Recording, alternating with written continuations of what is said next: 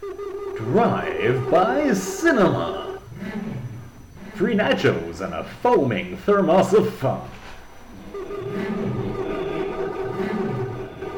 Hello and welcome. This is episode 39 of Drive By Cinema, the lockdown movie watching podcast where we watch the movies so you don't have to. With me is my co host Paul. Hello, everybody, and uh, also who's who's here with us this week, Richard?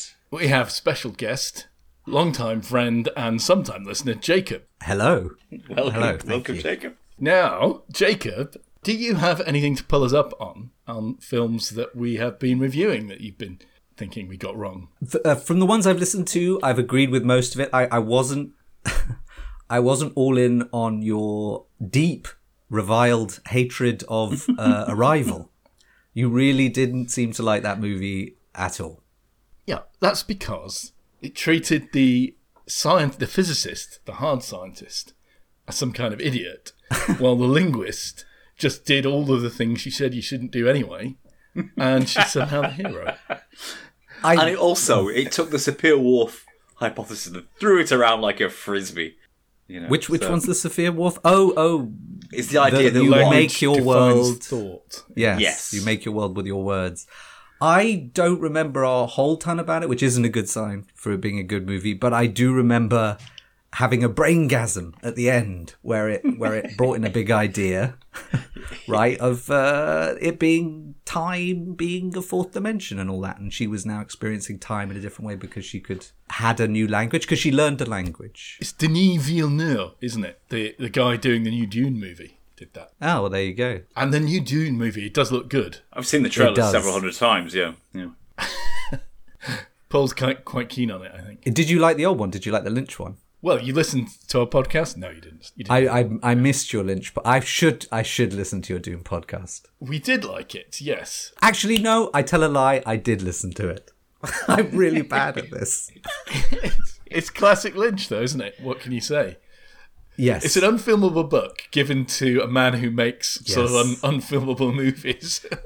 And some people would say unwatchable movies. Some people, but well, I was just going to say I'm a big fan. And He'd just done The Elephant Man just before. I think that was literally Wow. the previous movie, so he was an up and coming guy. And The Elephant Man, I think we'll all agree, is pretty sane for a David Lynch movie. It's got a It beginning, is, middle, and an end. yeah. I I never knew it was a David Lynch movie. It is. He made Eraserhead. I'm a David Lynch fan. This is why I know this stuff. But he made Eraserhead, which is very strange. I've never seen Eraserhead. And Mel Brooks, uh, the American comedian, went went to see it on the possibility that because he was interested in making the Elephant Man, he came out and Mel Brooks went, "He's Jimmy Stewart from Mars." and that was Mel Brooks's assessment. Uh, and then he he figured that he'd be good to make the Elephant Man, and he did. And so he was this up and coming guy. Made a first movie, made his next movie for Mel Brooks. It was very successful, and then he did that, which is Dune. I mean, Eraserhead is completely, completely bonkers. I don't remember much about it. It's kind of. It, it's They're very sort of eating little baby genetically engineered chickens under, living in a shack underneath a nuclear power station. Aren't we all, though, somehow? It's uh, you well, yeah. I mean, it's very sort of like nothing you know, TV dinners gone to the power of what gone to the power of crazy. You know, it's it's interesting, but it's I mean, it's full of ideas. A Eraserhead, I seem to remember. Like I say, I haven't seen it, but I did. I watched Mel Brooks talk about it, and he said Mel Brooks said it was about. He saw perfectly it was about a young man's fear of commitment, and from what little I know, it's like uh, a young guy goes to have dinner with his girlfriend's family or something, and the chicken yeah, comes alive and That's some other right, weird stuff. Have you seen Lynch's sitcom or whatever it is called Rabbits? No, that's the first I've heard of it. This sounds really exciting. Please, it's a don't. sitcom. I thought you were going to say Twin Peaks. It will give you nightmares. Rabbits. It's available on YouTube, I think. It's called Rabbits. Sitcom is is is a very very warm and welcoming term for what is just uh, uh, media violence. It's violent. It's it's it's attacking your brain. I mean, It has canned laughter. It's set in a, you know, suburban house or apartment. This sounds amazing. it's Already. deeply it's disturbing. I, I I never felt I never felt quite right afterwards. So. It's Well, broken. you should definitely check that out, uh, Jacob. You'll enjoy that. I will. I will. Al- Also, he's done. Didn't David Lynch do a series of weather forecasts where he read the weather out? Th- this I don't know either. okay, I think I think he was doing it daily for a, a while. Does this mean that actually you're a closet David Lynch fan, Richard? All this? Or you I don't just know have too too much so time in your closet. and- I, I, I just you know occasionally check in on what David Lynch is doing. Well, I know you Though used to be a big, a big Twin Peaks fan, yeah. But I used to be, yeah. I haven't seen the new Twin Peaks really. No, neither have I.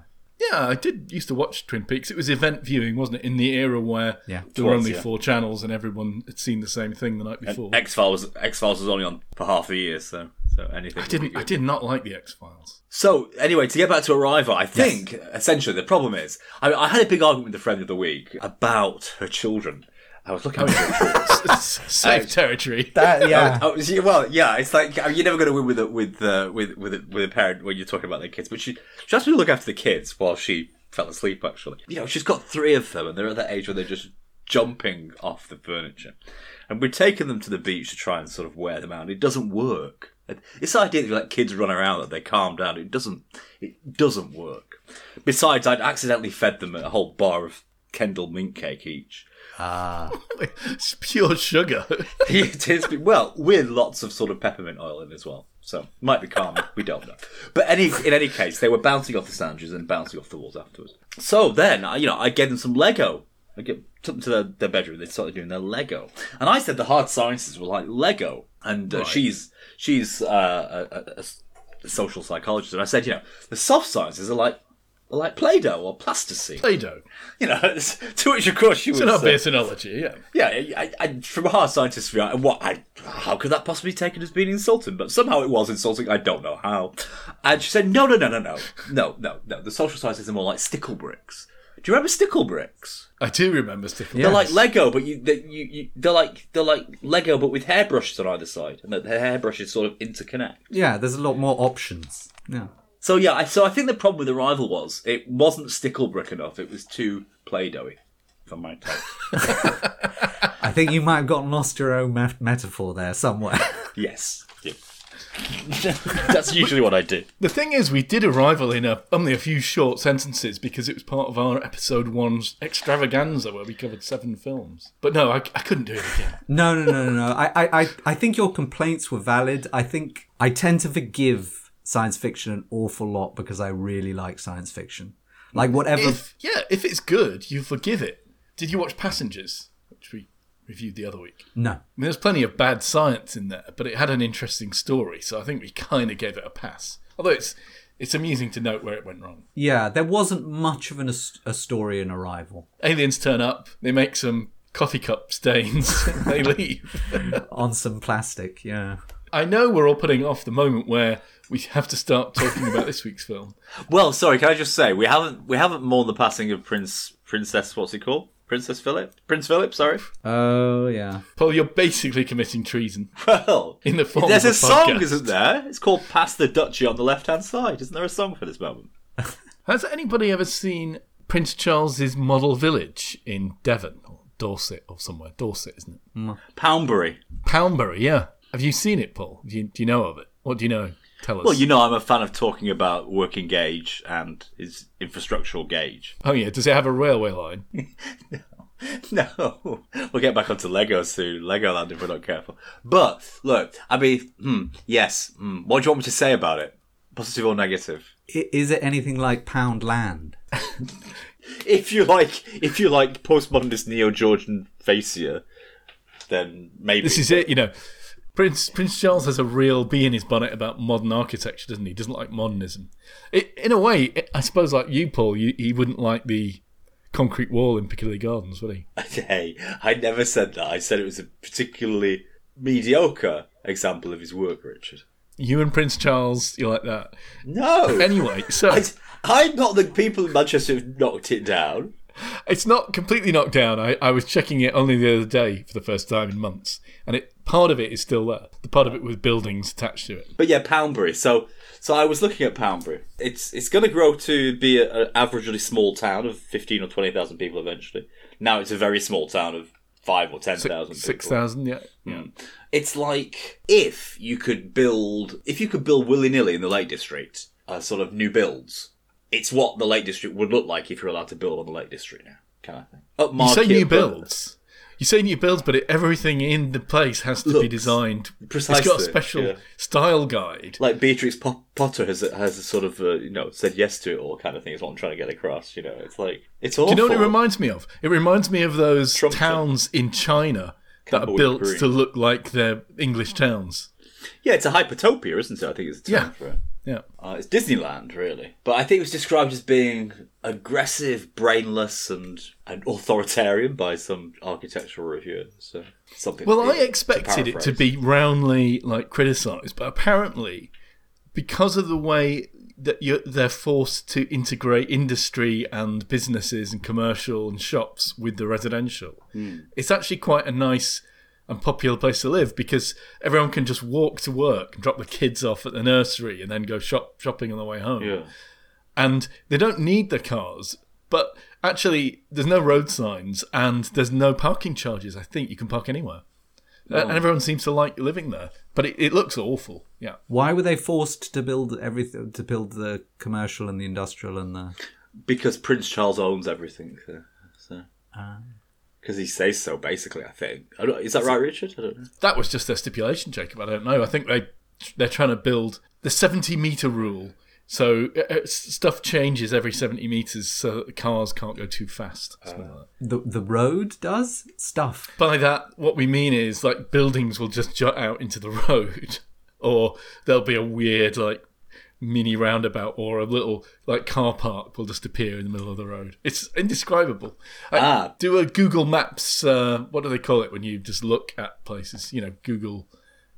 Google, Yeah, Google, a Google goggle, a Google. Yeah, do a Google Goggle or whatever A map called. curve. Do a map curve on it. so yeah, so it's kind of like the negative space of Skelmersdale, isn't it? Because Skelmersdale is all about your sort of bypasses to pods and pods and pods. It's just there's just no connect. You can't feel the connection in Skelmersdale. It's like Milton Keynes taken to a ridiculous level, whereas Poundbury is all about the it, algorithmic intimacy of, of human human space, isn't it? Really, it's like.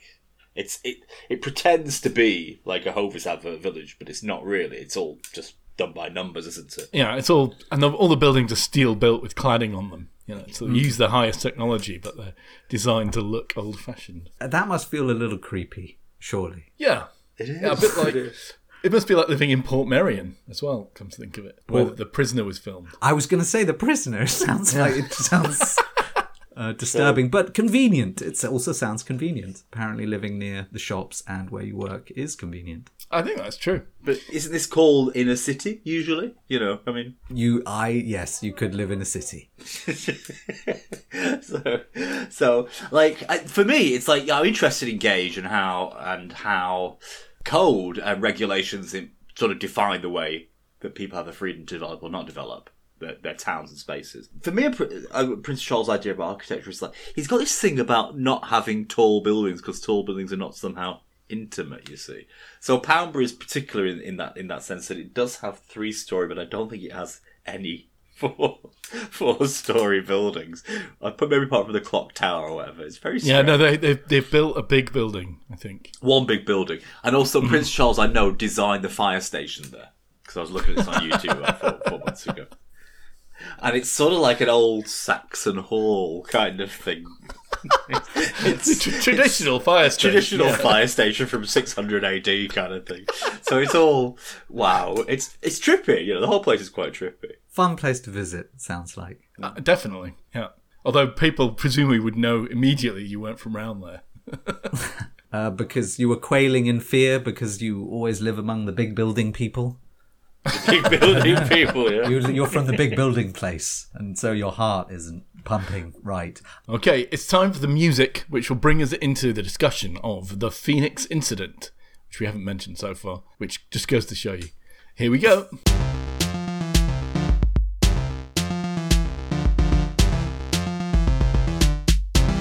Paul, this was your dumb idea. Explain yourself. Sorry, th- why was why did I ask us to watch the Phoenix incident? I know why, probably. It was free on Amazon Prime, potentially. I don't know. Why did I, Richard? Can you guess? Well, I'm going to use one of my favourite phrases, aren't I? It is a found footage movie, right? Uh-huh. What's the story? Morning Glory. Turkey, 1995. Yes. I don't know why Turkey 1995. Oh, sorry. Now, I remember now exactly how funny this movie was. Yeah, they're fighting unknown forces, by which I think Ah. they mean it's euphemism for aliens. If it's a euphemism for anything, it's a euphemism for Muslims. I'm sorry. Is there? Oh, sorry. Just when you see the American army stomping about, do you know what I mean? Turkey, Iran. It's like, okay. No, that's right. there are 57 incidents around the world of these unknown forces. And it's all sort of done through green nightlight fluorescent sort of uh, night scoping. I don't know Night why. vision. 1995, it was a thing. And yeah, so that's that's the backstory here. NATO are brought in. Enemy invasion forces will reach populated areas within two years. Now, at this point, we've seen some footage where they're coming in aerially, yeah? So these aliens are landing in desert areas, and then they're going to walk within two years to populated areas. Why couldn't they just like this for me was the funniest moment. It's like five minutes. It's like what? How fucking stupid are these advanced aliens? Like, can they not just land their spaceships in the city? What's going on here? Can anybody explain that to me? You can never find parking in the city, can you? True, It's a true. nightmare. But in any case, although they could fly into the cities, they're not going to do that. They're going to fly to the desert and then wade their way in within two years. So at least we've got forewarning that they're arriving. And uh, yeah, so there are aliens. That's it, really. Uh, they're coming for us, except at the time, they didn't del- dare tell the populace that they were aliens. And essentially, this movie is an exposition of the cover up and also some of the alien footage of how aliens came, but none of us were told about it. I think is supposed to be the idea of this movie, Richard. But that's got nothing to do with what most of the movie is about, does it? Isn't it mostly about these four guys on quad bikes? Yeah, but we're following them, Richard, to find out why their footage has been suppressed. Suppressed, right. There's a reason they're carrying having ca- ca- carrying footage is because they went in quad bikes to do like a jackass kind of movie kind of thing. Because they're ex-military kind of Are they? jarheads, aren't they, or something like that? One of them that what they is. were? At One of least, them is, At yeah. least one of them, possibly He's, two. he, he's an ex-jarhead kind of thing, you know, funs and japes. Let's go in quad bikes and do some stunts in the desert, as you do, and let's do it with our video camera or whatever, the, the 1995 equivalent of GoPro. Yeah, that's the whole backstory. Which is they're going in there by accident. They meet the aliens, although it's not a surprise because for two years they've been slowly advancing on the city, and uh, but, but this is the point. It's all been suppressed. You see, so they didn't know about it. It's all a big surprise. And like one of them dies, or two of them die. I don't know how many die. All of them die, don't they? All of them They're all die. missing. There's a crazy guy in the desert who's been charged with their murder. Is it a cover up? Isn't it a cover up? Ooh, and why was it all suppressed? It's all coming out now in this movie, and we find out. So most of this movie is presented as if it's a documentary about Yeah. this missing persons case. And and so you get interviews with people who were supposedly part of the investigation or families of the missing people. And they're talking about things like, oh, you know, well, there were no, we couldn't find the bodies, but they did find bones, which is sort of finding bodies, isn't it? And uh, and you know what happened and the people they interviewed, and that's all intercut with this footage, isn't it? Is that what's happening? Yeah. I personally struggled with. Okay, so we didn't find the bodies. What was it? It's a bit of an investigation. But we've already got told in the beginning. They told us it's aliens at the Yes. beginning. this is it, yeah. Yeah. That's a mistake right there. Like you can't have investigation. Some guy saying that weren't no bear, but like in the beginning they show you it's aliens. Yeah, because every time someone says that, you're thinking, no, that's right, it was aliens. Yes. And there you see, was, it aliens? And then the second question, was it a cover up? Well, it's spoilt also, because if we know it's aliens, then we know, therefore, it's a cover up. So I think you're right. Both central questions that were posed to the audience at the beginning of the movie, just, I mean, there's no reason for them to be there, is there? But yeah, it was found footage, it was news footage, it was documentary interviews, and it was handheld, shaky cam, camcorder cams. Uh, and that oh was the boy, was it shaky. that was the They- way they we were headed into the desert for their boyish high, for their young man hijinks on their quad bikes. I guess quad bikes were quite a new thing at the time, weren't they? I don't know about that. They, they were Recreational not. quad bikes. They weren't a new thing when it was filmed, which was this was 2015. 2015. Hmm.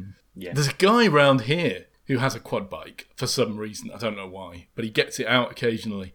And there are people who do rip up and down the council estates, obviously on quad bikes. They're really noisy. They are. that's because they're designed for farmers' fields, aren't they? An alien attack. Now, apparently there were 257 missing people, but I don't know where. It's just in my notes. Well, that's why they're missing, Paul. If you knew where they were, then then you, And you wouldn't be at, missing. at some point, they, they they hop off their quad bikes with the camera on, and one of them is pissing in the desert, and uh, the other he's going like, "Is this gay?" Well, no, pissing in the desert is not gay. is this like a timestamp to show that it's 1995? Just ridiculous attitudes towards towards towards homosexual identity, or what? I mean, It, it's not gay. It's just bad filmmaking. I I feel like there were serious tonal problems as well. Like um, it's aliens, right? They tell us it's aliens, and now here's some goofy people peeing in the desert. Yeah. And we, we have to care about them because we found the footage and we're tracing where they were. But also, it's fucking aliens.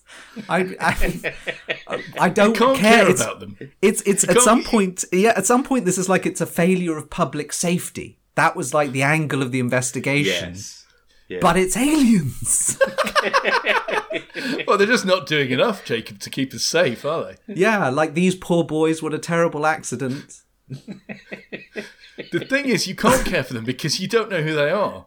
I mean, if I ask you to name the four guys, Ah, yeah. you've written it down, have you? No, That's but they try. I noticed them trying. There were some feels. Occasionally, they were drinking somewhere, and somebody. There was one mentioned, guy who I could pick out in a lineup because he was wearing a Union Jack shirt, and he's the only one who was any. Oh, and the guy who was the cameraman who was never on camera anyway, because he always had a helmet on with a camera attached to it. The others, I couldn't tell you apart. I couldn't tell them apart. They were just they were complete ciphers, weren't they? Just I think one's called. Mitch. Mitch. I go with Mitch. Yeah, I couldn't tell you which one was Mitch. Mitch sounds army-ish. Mitch from the army could have been the army guy. They're riding the coattails of well, they're riding the tails at least of the Hal Halley Bop comet from 1997. Is that right? There's a comet appearing around Earth at some point. They point. mentioned that, don't they? Did don't Yeah. they mention that? And they and, try- and that, yeah. they've got a telescope and like, oh god, there's something weird in the in the trail of that comet. Could it be an alien vessel? Well, surprise, surprise, it is, and it's going to jump off the tail of the comet and, and invade Earth. So, the guy who made this film, Keith Arem, well done, Keith. and his career up to this point, I think, was making video games. Wow. So I presume what he was doing, and they're all they're all a uh, sort of a triple A titles. I think what he was presumably doing was he was the director on the cutscenes for like Call of Duty and stuff like that, Wow. Which makes a lot of sense. That does make sense. because narratively, they don't have to be focused and kind of have some sort of narrative continuity for about two minutes, don't they, the cutscenes? That's right. Yeah. Yes. From my notes, by the way, I think that this is the point where the movie starts to go downhill. Which which point? when you started writing, when you wrote the, the Phoenix incident at the top. Well, it's it's it's it's definitely not going well. But then they start to throw their own conventions out the window a little bit. So hmm. suddenly they start having music, and suddenly they start having when when this is after there's been a crash landing, right? That's the next plot point. I don't want to skip over that. The the aliens crash. We're out there in the desert with the lads. What, what happens is we should should just explain. They, they all get, decide to go out into the desert on quad bikes. Hmm. I'm not really sure why, but they're driving trucks. Presumably they've got quad bikes and trailers. I don't think we saw that, did we? That's They're Mitch and his along. mates, yeah? And, And they Jack see Man. all these U.S. planes, these army, you know, air force planes flying over in the desert, as if they're on an exercise or something. Somebody else sees those two. There's a crazy man in the desert who lives there with a beard. His name There is it is. Gason, yeah? They crash the truck. Not really explained why, or just, does it just stop? I think it just the engine blows up. It just uh, blows up. Yeah, yeah. The army's rocking about as well, so I thought it was a landmine briefly, but it wasn't. Yeah, it wasn't really very well explained. But they all end up out of the truck anyway, and they can't repair it. And so then what happens? Do they get on the bikes and start?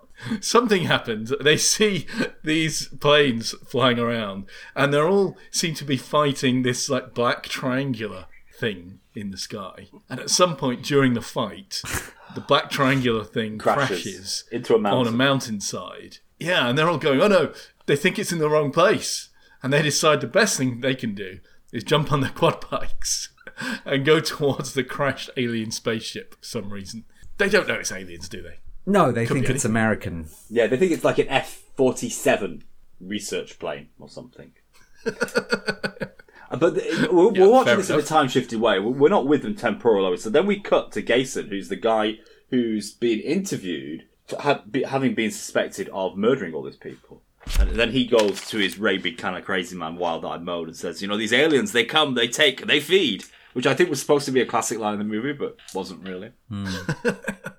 It's the pull quote for the movie poster. But then that he sort of you know does a hand bang on the table, a fist bang, and says, "It's a fucking invasion." Yeah. So I think it, that was supposed to be a dramatic moment that, that just got lost. He had a few of those. There's another one that I marked down here that says, I wasn't the real monster.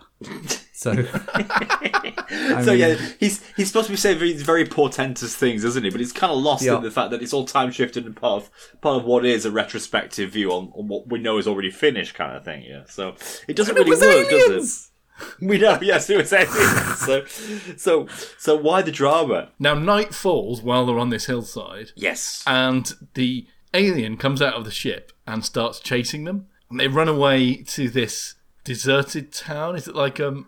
Is it like is it like a combat training town where there's nothing there? But you know, they're not. I don't know. No, isn't it crazy de- desert dwe- dwelling psychopath suspected murderer um, prepper guy lives? That's yes. He lives suspect there, house, but that's surely not why that. Because there was more than one house, wasn't there?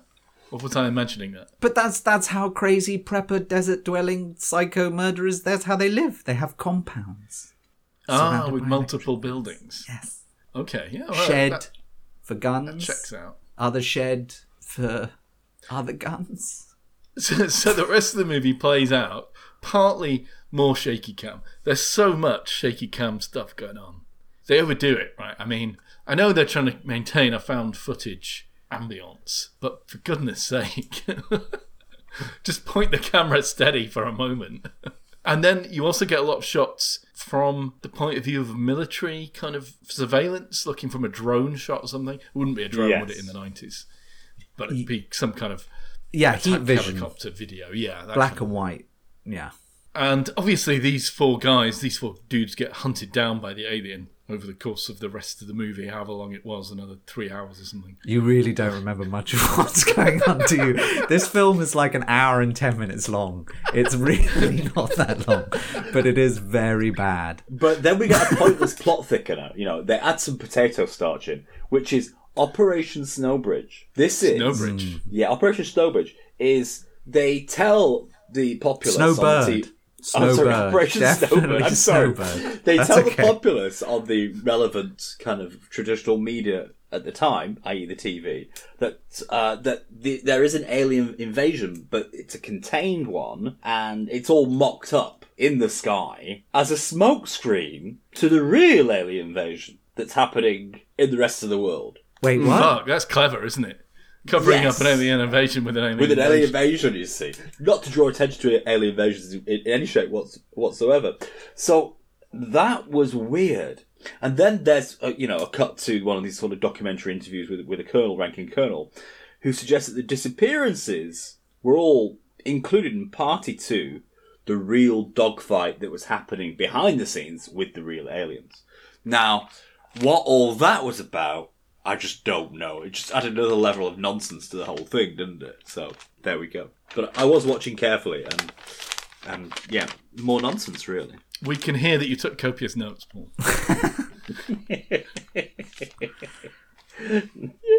I did get a bit when when they got inside the crazy desert man's compound. I got a little bit. They they abandoned their own trope, so it suddenly stopped being fan footage out of nowhere. It was like it became live action, didn't it? yeah, it became live. Oh, and ah, no, suddenly, because he had loads of cameras, didn't he, all over his compound? No, no, no. When Oh. it when it went to the cameras in the ceiling, there was little Yeah. battery things in the corner and stuff like that. And then it would go down to a camera that was a you know that was a camera camera and was really Panning nice. the shot, yeah, yeah, and was very pretty. And there was music as well. Suddenly, before that, when they had when they were with the people, it was all found footage stuff with just the ambience of the desert stuff like that. And then suddenly it was like they were doing aliens music. And at one point, one of the aliens gets hurt. and makes an elephant noise, just like aliens from Aliens, which I don't know. Have you run out of ideas? Yeah. Uh, Well, the aliens also didn't look anything. Well, they look quite like Godzilla, but a lot smaller. They're your standard movie alien these days, Yeah. aren't they? I mean, the alien trope is now so fixed that GTA, you know, takes it off, doesn't it? And there are like alien costume people wandering around the movie studio in GTA. I mean, you just have your standard xenomorph now, which eats people. I was watching this quite late at night. It was about three o'clock in the morning. Did it make you frightened? Uh, No, it didn't at all. I was quite woozy and like drifting off, and also I'd been a long day, so my head was a bit frazzled. And the quad bikes make that mm, mm sound, and all I could hear was, you know, the song "Oh Yeah" by Yello. Oh yeah. That's all I could hear. It was like, oh my god, am I am I hallucinating here? Anyway, but it was a very long, very long night that I watched it. But what I would say at this point is I got confused with the fact again we've got these aliens that somehow have vehicles that can fly through space, and yet these aliens can't scale a perimeter fence. so, so yeah, I mean, not a great invasion force, really. Did they live on a flat world before they came here, or, or what? I mean, I'm, I'm, going complete, I'm completely with you. I mean, are they alien pilots or were they really hungry when they landed?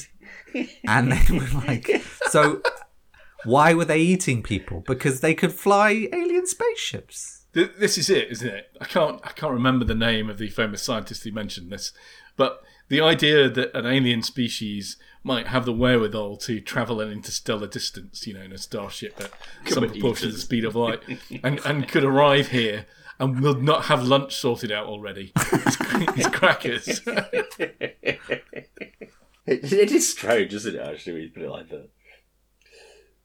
So, I was just going to say, crazy dude starts showing back up now. Now that the alien's in the compound, nearly in the compound, doesn't he turn off the power at some point because he's crazy dude? Yeah, he's got a gun though. He's got plenty of guns, which we need in this movie, obviously, because this guy's trying to do Call of Duty Alien Invasion. but does he help them? I couldn't figure out his relationship to them. do you know in Jaws when the old skipper gets the policeman on his boat?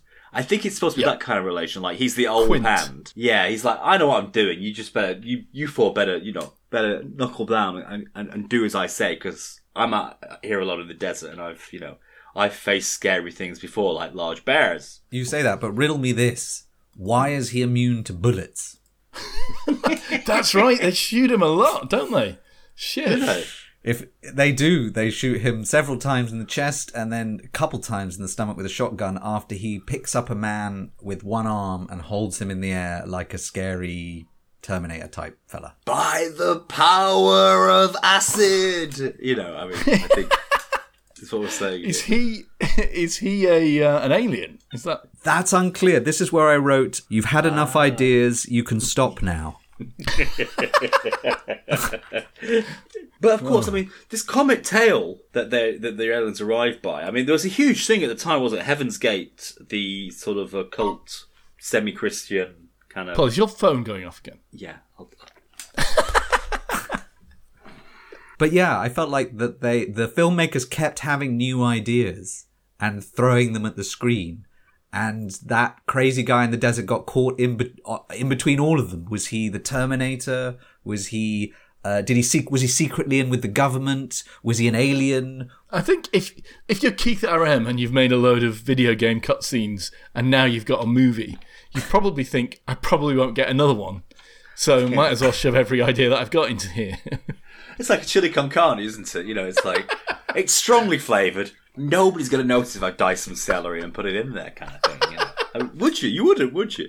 You wouldn't notice celery in a chili con carne. Is it not supposed to have celery? I know you're not, but who's going to notice if you really dice it and just throw it in there? Yeah, you've got celery. It's in the fridge. It's getting old. Yeah, exactly. You know, I mean, What else are you going to do with it? a good con carne you do for at least two hours, you know, and it's it's all going to be half dissolved by the time it by the time it gets on the plate. It's quite safe to do that, isn't it? Except when you throw this much into a movie, there's just an astonishing amount of different potential suggested uh, story storylines, aren't there, or potential outcomes that.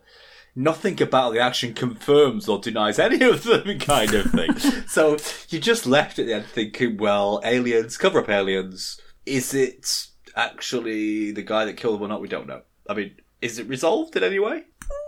Listen, I'll tell you something about this film. it's an important safety information about quad bikes, isn't it? Because quad bikes were responsible for Rick, Rik Mayall. Rik Mayall. Rik Mayall fell off his quad bike, didn't he, and gave himself brain damage. No way! Ozzy Osbourne, I think, same thing. Imagine how erudite Ori Os- Ozzy Osbourne would be if he hadn't fallen off Did his Rick quad Mail bike give himself brain helmet. damage? Yeah. What kind did. of brain damage? I don't know, but he had a big scar and he didn't work for a while, did he? And he was, Hmm. And I imagine it contributed to his untimely early death. I, I'm not sure. I'm not a doctor, Hmm. but I like to think that it's all because he fell off a quad bike. Because you hate quad bikes that much, you want to pin Rik Mayall on them. Just wear a helmet. In fact, wear a helmet. Full stop. If you're on a bike, when you're cycling, Paul, are you wearing a helmet? Yes. There you go. I didn't believe that answer. I don't want to be. That was a Well, very. I, I long have a helmet in the garage, but I don't often put it on when I go cycling. But technically, I there is a helmet available to me. Basically the same thing. That stands up, yeah. I mean, if you were to fall off your bike and hit the curb with your head, the You fact could that you've got a to helmet in your garage, yeah, would basically mean you'd get away with it scot free. You've only got one brain, Paul. I know, I know that seems amazing, but once it's smashed to smithereens, that's it. There's no going back. You can't have a transplant. We've discussed this. Well, I've already had a deeply traumatic head injury. Oh, so another one is. I'll set you right, won't it? Actually, a second one. If, if we've learnt anything from the cartoons. Well, I mean, uh, actually, you can't really see the scars these days. But yeah, it was. I mean, people say you can actually see inside my, my skull, inside like my skull and stuff like that. What when you stand in front of bright lights? Did No, they I think rep- at the time, at the time, the, the, the impactful trauma, they're like, you know, oh, your skin, your skin is so flappy, you can actually see your skull kind of thing. What happened, by the way, if you don't mind me asking? I fell off a bike, yeah, without a helmet on. So, so Lesson learned, I guess. yeah, well, obviously not now, but I mean, like, uh, it was really painful afterwards, but not at the time. So uh, this is, you know, for people being worried about being run over by bulldozers or by tanks or whatever, I don't think it's actually that painful once it starts happening. You know. If you destroy the pain center of your brain, yeah, it's quite painless, isn't it? From there on in. Anyway, so Heaven's Gate was the cult at the time that were hmm. convinced that there was a, a spaceship in the tail of this comet. What's the comet called? I can't remember. Hail Hail, Hale-Bopp. Yeah, Hale-Bopp. And it, it was there because Jesus was one of these aliens, and this was an alien craft, and the true believers would be whooshed up to heaven, which was a higher higher state of being, and in order to get onto the spaceship, they had to commit suicide just as it was hmm. passing. Suicide cult, yeah. And they, they, they did it, or you know, they, they all, however many of them, 40 or 50 of them, bought discounted Nike trainers and tracksuits. Yeah, they had a What? nicer outfit, yeah. They wore nice outfits and drank uh, the, you know, essentially the Kool Aid and all went to sleep together, kind of thing. Chilling. Thereby contributing to our beautiful future by cleansing the gene pool. But what I would say is they they had come into money about three or four years before that because they started designing websites because it was the early nineties. And if you're a bit tech savvy, you can make a lot of money designing those really awful websites that sometimes still exist, those fossil sites that you sometimes still come across. Hmm. What identifies those early websites is a, is a particular use of lots and lots of very bright colours, isn't it? Like And blinking text. blinking text, yeah, And a little thing that says under construction. and fonts, you know, fonts in all these primary colours. and repeated kind of tiled backgrounds of something Yes! garish. So they made a lot of money doing this, and that's why they could buy their, their outfits to commit suicide. But what's amazing is their their website still is as it was, you know, when they killed themselves. Heaven's mm. Gate. Who's paying the Uh, but- hosting fees? I don't know. Well, I think some of the survivors, but their logo, Heaven's Gate, is actually really good. The logo. You've, you've mentioned this, and I'm not sure I agree with you. But but you'd have to share it for us to, to judge. Speaking of websites, speaking of websites, this movie does carry on its whole found footage kayfabe thing. There is this web page that they set up, which I'm going to show you. You might like it, Paul, for the reasons that you're describing. I'm going to put it in the in the chat here. Purports to be the Maricopa Missing Persons, Arizona Missing Persons database. This what? page helpfully tells us the names of the guys were Ryan, Mitch, Glenn, and Jacob. Oh wow! It's good, isn't it? And they went on a quad bike. Yeah, well, there we go. The men were last seen off roading south of the Phoenix International Raceway. Okay, and didn't just die of thirst in the desert then. Paul, this this, this is not a real website. Oh, okay. Wow. there you go. You see, it's very convincing, isn't it? They there is an email address here. There's also a toll-free number, which I'm very tempted to call. Wonder what happens if we Skype that number. It's toll-free It seems a lot of trouble to go to. for this movie. For Hell this yes. movie. Yeah, oh god. they put half as much effort into the film as they did into this website. Wow. Well, that's that's really good effort. There, I think. I think I'm always tempted to mark mark them up for on that. the basis of their marketing. I think this fooled people, you know. I'm sure people were asking if this was a real case. Okay, I've just sent you the logo for Heaven's Gate. Uh, tell me that it doesn't look good. Okay, I will do exactly that. I mean, It's, it's a lot like this movie actually. It's well crafted, it's got a lot but- going on. Ultimately, but naff. ultimately awful. All, all, Because it the ideas are in it at once. yeah, at once, exactly. Do you remember the band called Justice? And they used to do like Yes. uh, yeah, it's like it's like their videos. Is how I how, how I take this graphic, this shiny kind of uh, shiny sort of uh, rainbow graphic approach to to to design. Anyway, I see your point, but it's still it's a bit it's over much, isn't it? It's too much. it is overmuch. Yeah, yeah. But it, it is well made. It's pretty. I mean, and this movie, by the way, I, I don't know whether you want to leave that to the traditional rating section at the end, but I thought that the special effects in this were really quite good. They were rather yes. At some point when they when they first showed the lights, I was like, "Oh, that must have been that must be real footage where there was real lights over a city." Because at that point, I think I had such a low opinion of the movie. I thought it must have cost two hundred pounds, and I thought that there's no or two hundred dollars. There's no way that they managed to have the tech to kind of put inside the grainy video footage, put these lights all over a city like that. Um, And then there was the dogfight in the sky. So I was sort of suckered in on that level. I was like, because all of the special effects behind this gra- grainy footage, they can sort of get away with it. But it was well enough done that I, I, I yeah. I'd agree with that. Yeah, I mean we might as well do the scores. I'm just going to call this number though. Let's see what happens. Okay, good.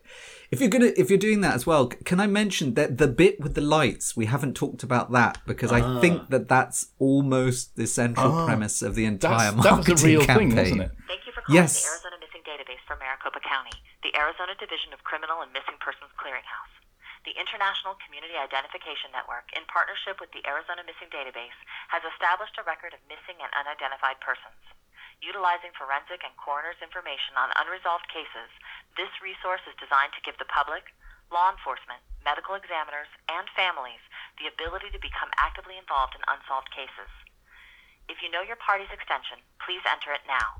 For active cases, press extensions 1 through 4. If you have information regarding our long-term unresolved cases, please press 0 to leave relevant information and case There's details. some information. Thank you for calling the Arizona Missing Database for Maricopa County. Sounds very official, doesn't it? It does. maybe maybe it is a real case. No, surely not. But were there real lights over? Phoenix? yes. Now the Phoenix ah. Lights was a definite Yes. incident that happened. But I mean, it's almost certainly like military exercises or something. I think parachute flares or something is the the explanation. That seems to be the most plausible. Could I say something nice about the film? Sure. Uh, there was a bit around the the Phoenix Lights where they sort of misdirect you, and I sort of got a glimpse of the film that it could have been. Like it could have been good if they hadn't told you it was aliens at the beginning, just for starters. You're convinced they're lights, and they've kind of misdirected you that these lights are some sort of alien presence. And then they even have an expert saying, um, lights, uh, you know, flares don't fly in formation.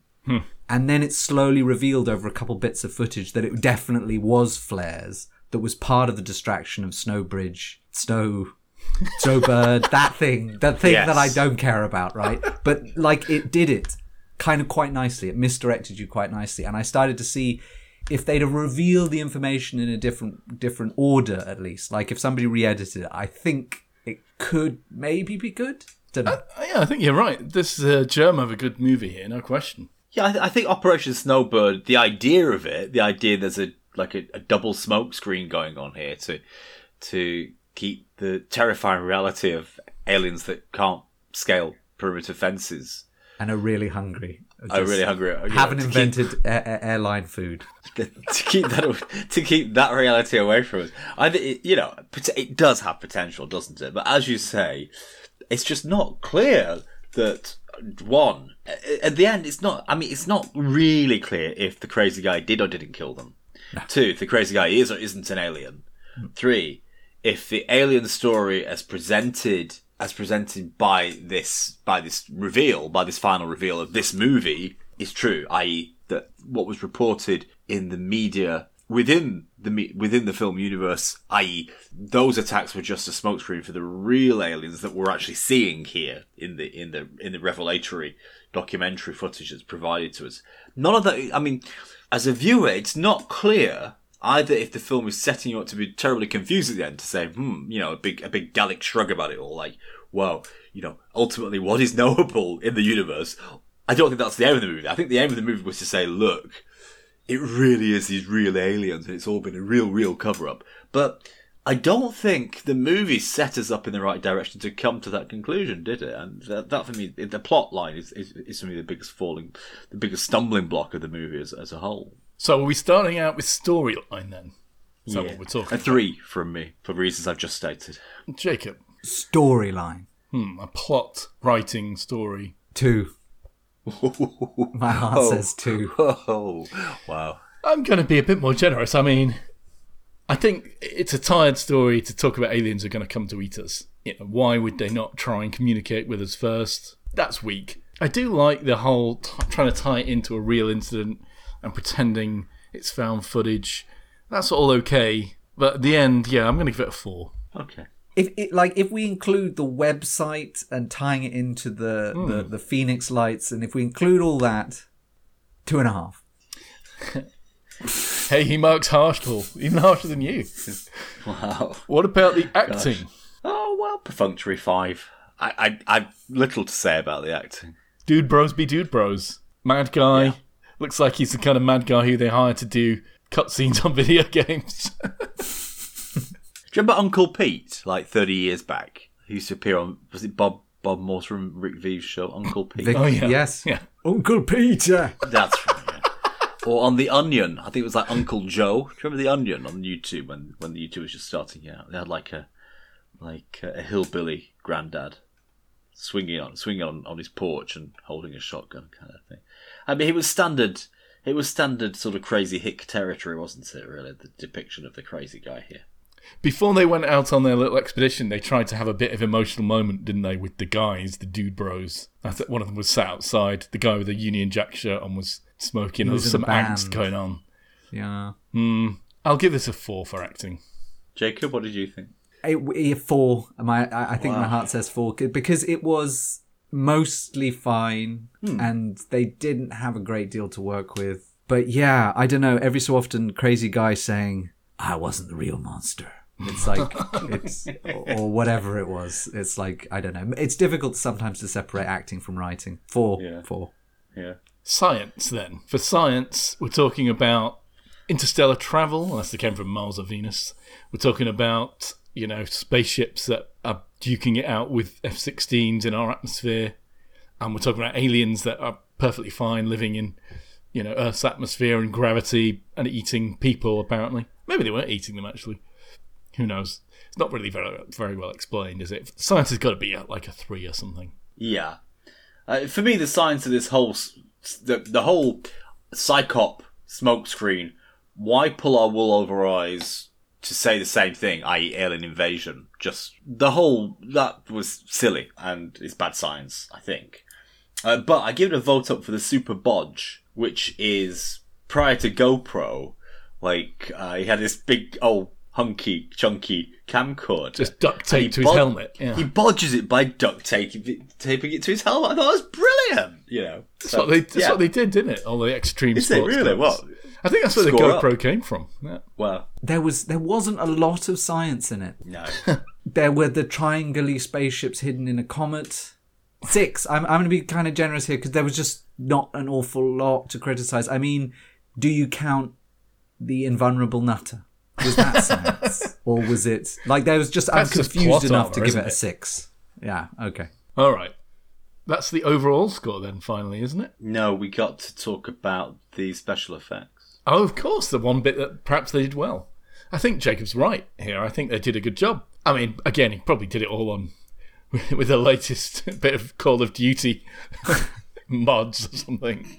But it's pretty good, isn't it? I mean, that's acceptable these days. I'll give it a six for the special. I gave it a six too.